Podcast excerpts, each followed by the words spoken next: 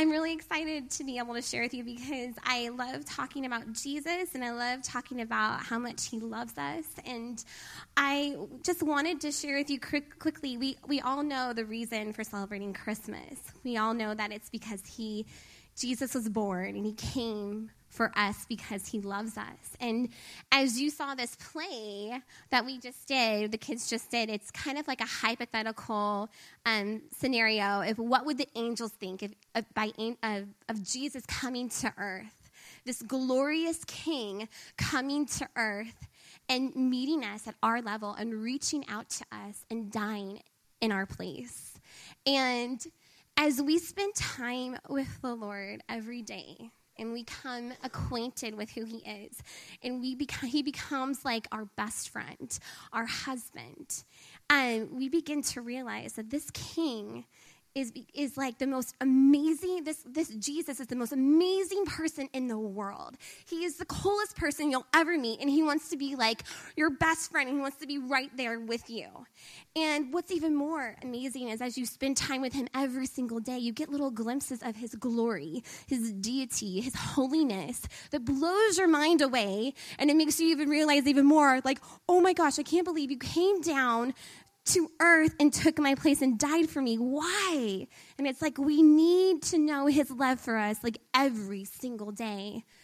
And in Christmas time, it's a wonderful time with friends and family, but it's also really crazy busy and we can miss sometimes, for me personally, I've missed that quiet time with the Lord and becoming, just hearing his voice and dr- being wooed by his love. Because that's really what makes us who we are. It's his love. It's being in, it's in love with him.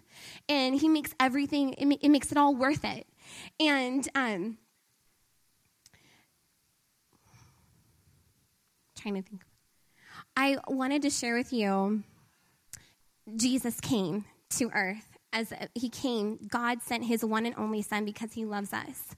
But he came in a time that was dark. He came when we were in our depravity and our sin. And he reached out to us and he had no expectations. He did not demand anything, but he showed by example. And he he died a brutal death for us. And we all know this, but we, we need to know it every single day in our spirit, in our heart. And I want to share with you that that's what we i just want to remind you in christmas is, is that the most important thing is knowing the simple truth of how much he loves us and how much that in itself will radically change us from being a totally different person and who he's called us to be. And i want to show a, a clip of this movie.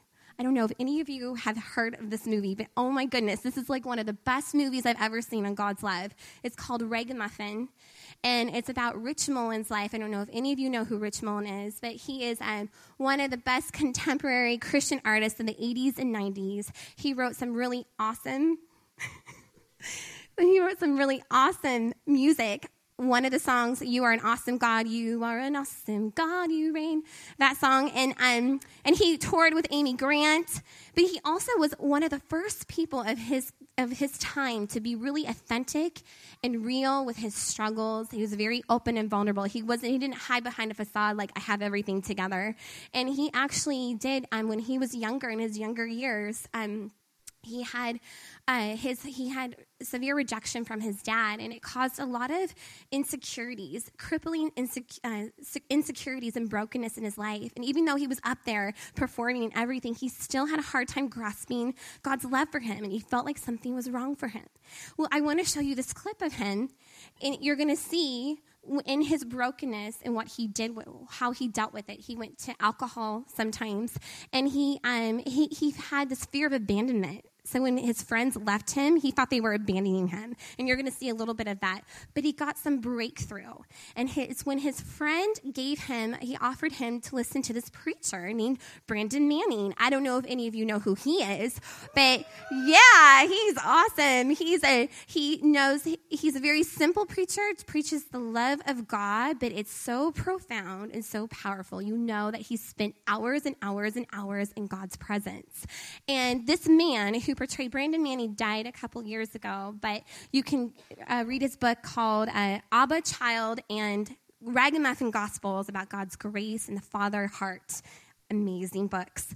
And this man who portrays Brennan Manning is like, it's like Brennan Manning's spirit possessed him because what he is saying in this is so powerful that every time I hear this, I start weeping.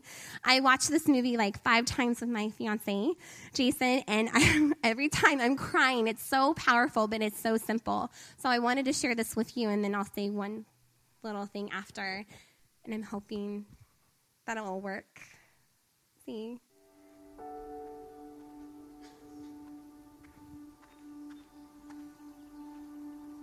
Losing Morris was devastating, and it left me at another crossroads in my life.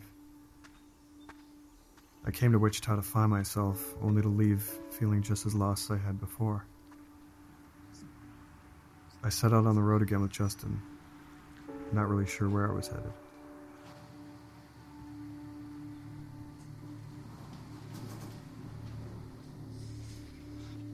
Hey, Rich. Where were you? I was just getting some food. Don't go anywhere without telling me where you're going, okay? Okay, is everything all right?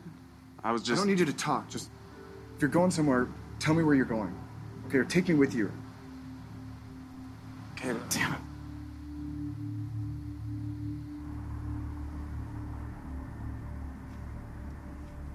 Hey, can I play you a tape? What is it? This is Preacher, Brennan Manning. You should know better than to even ask me to listen to a preacher. Just give it 10 minutes.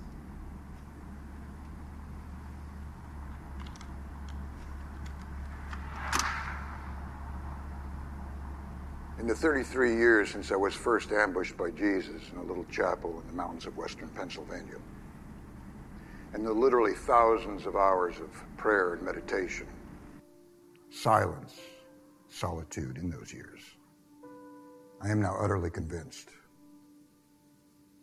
that on Judgment Day, the Lord Jesus will ask one question and only one question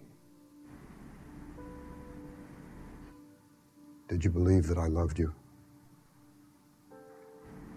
that I desired you, that I waited for you day after day, that I longed to hear the sound of your voice.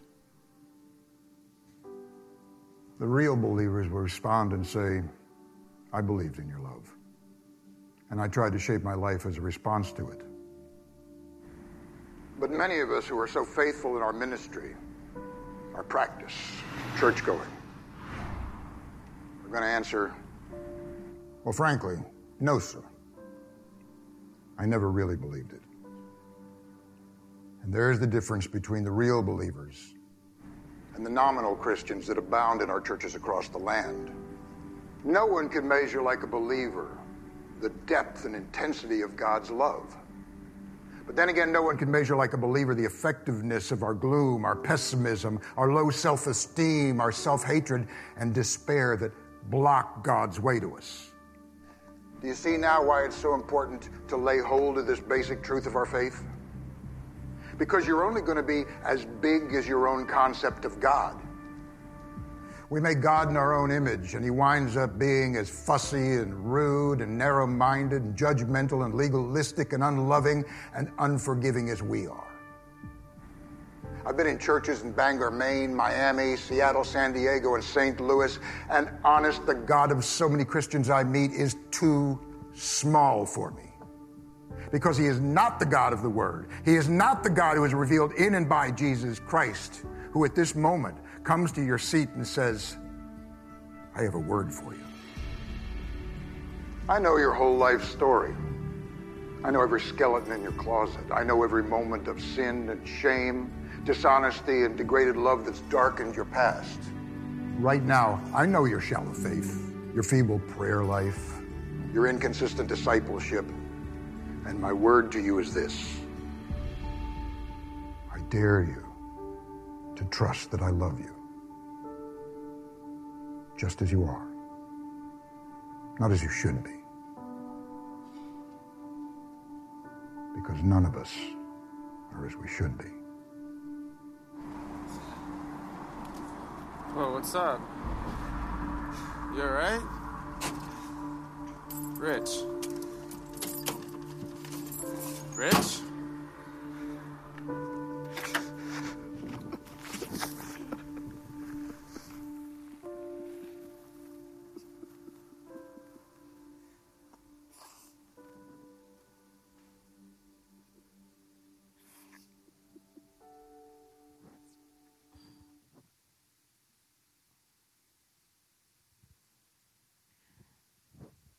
I've um, I've read, I've watched this movie like five times. Every time I hear that, I'm in a ball of tears. so powerful. And one of the things I believe that we can remember this Christmas is that Jesus came, he was born, and he died for us. Not where we think we need we should be. Because I know we all feel like we have to live to this certain ideal, like live like Jesus, and that's what he desires for us, but that he loves us exactly where we're at. And that as we come into this time where things have been so busy for us, by this the new year, I believe that we can just get refreshed and renewed and revive our hearts and kindle that fire and that passion for Jesus. And so I just want to encourage you all. I know I need that. So so I hope you guys enjoyed that. That's that's it. That's all I have.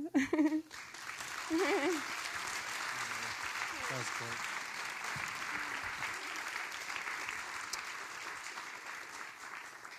So he said, I dare you to trust me but I love you just the way you are.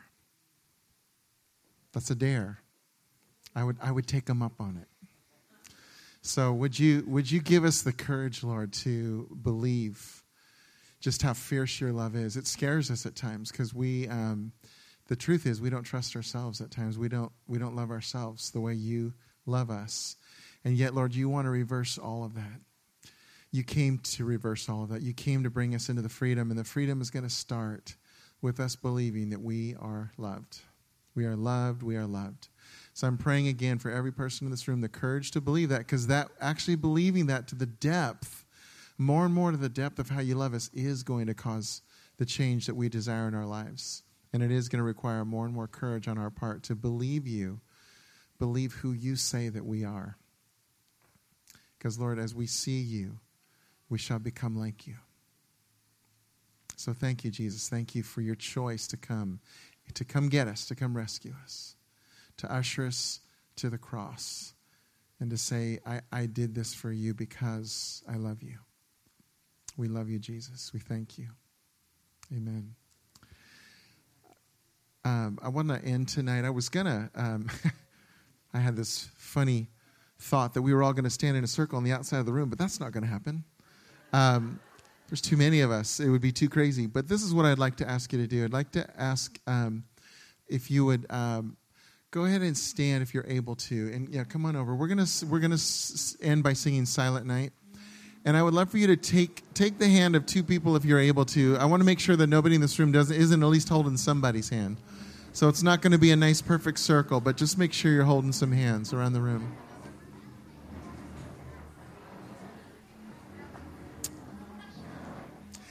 And as we're singing this, my, my prayer for you is that what we are singing about the calm, the peace, the silent night, the peace that He brings, I'm declaring that peace into your heart in Jesus' name.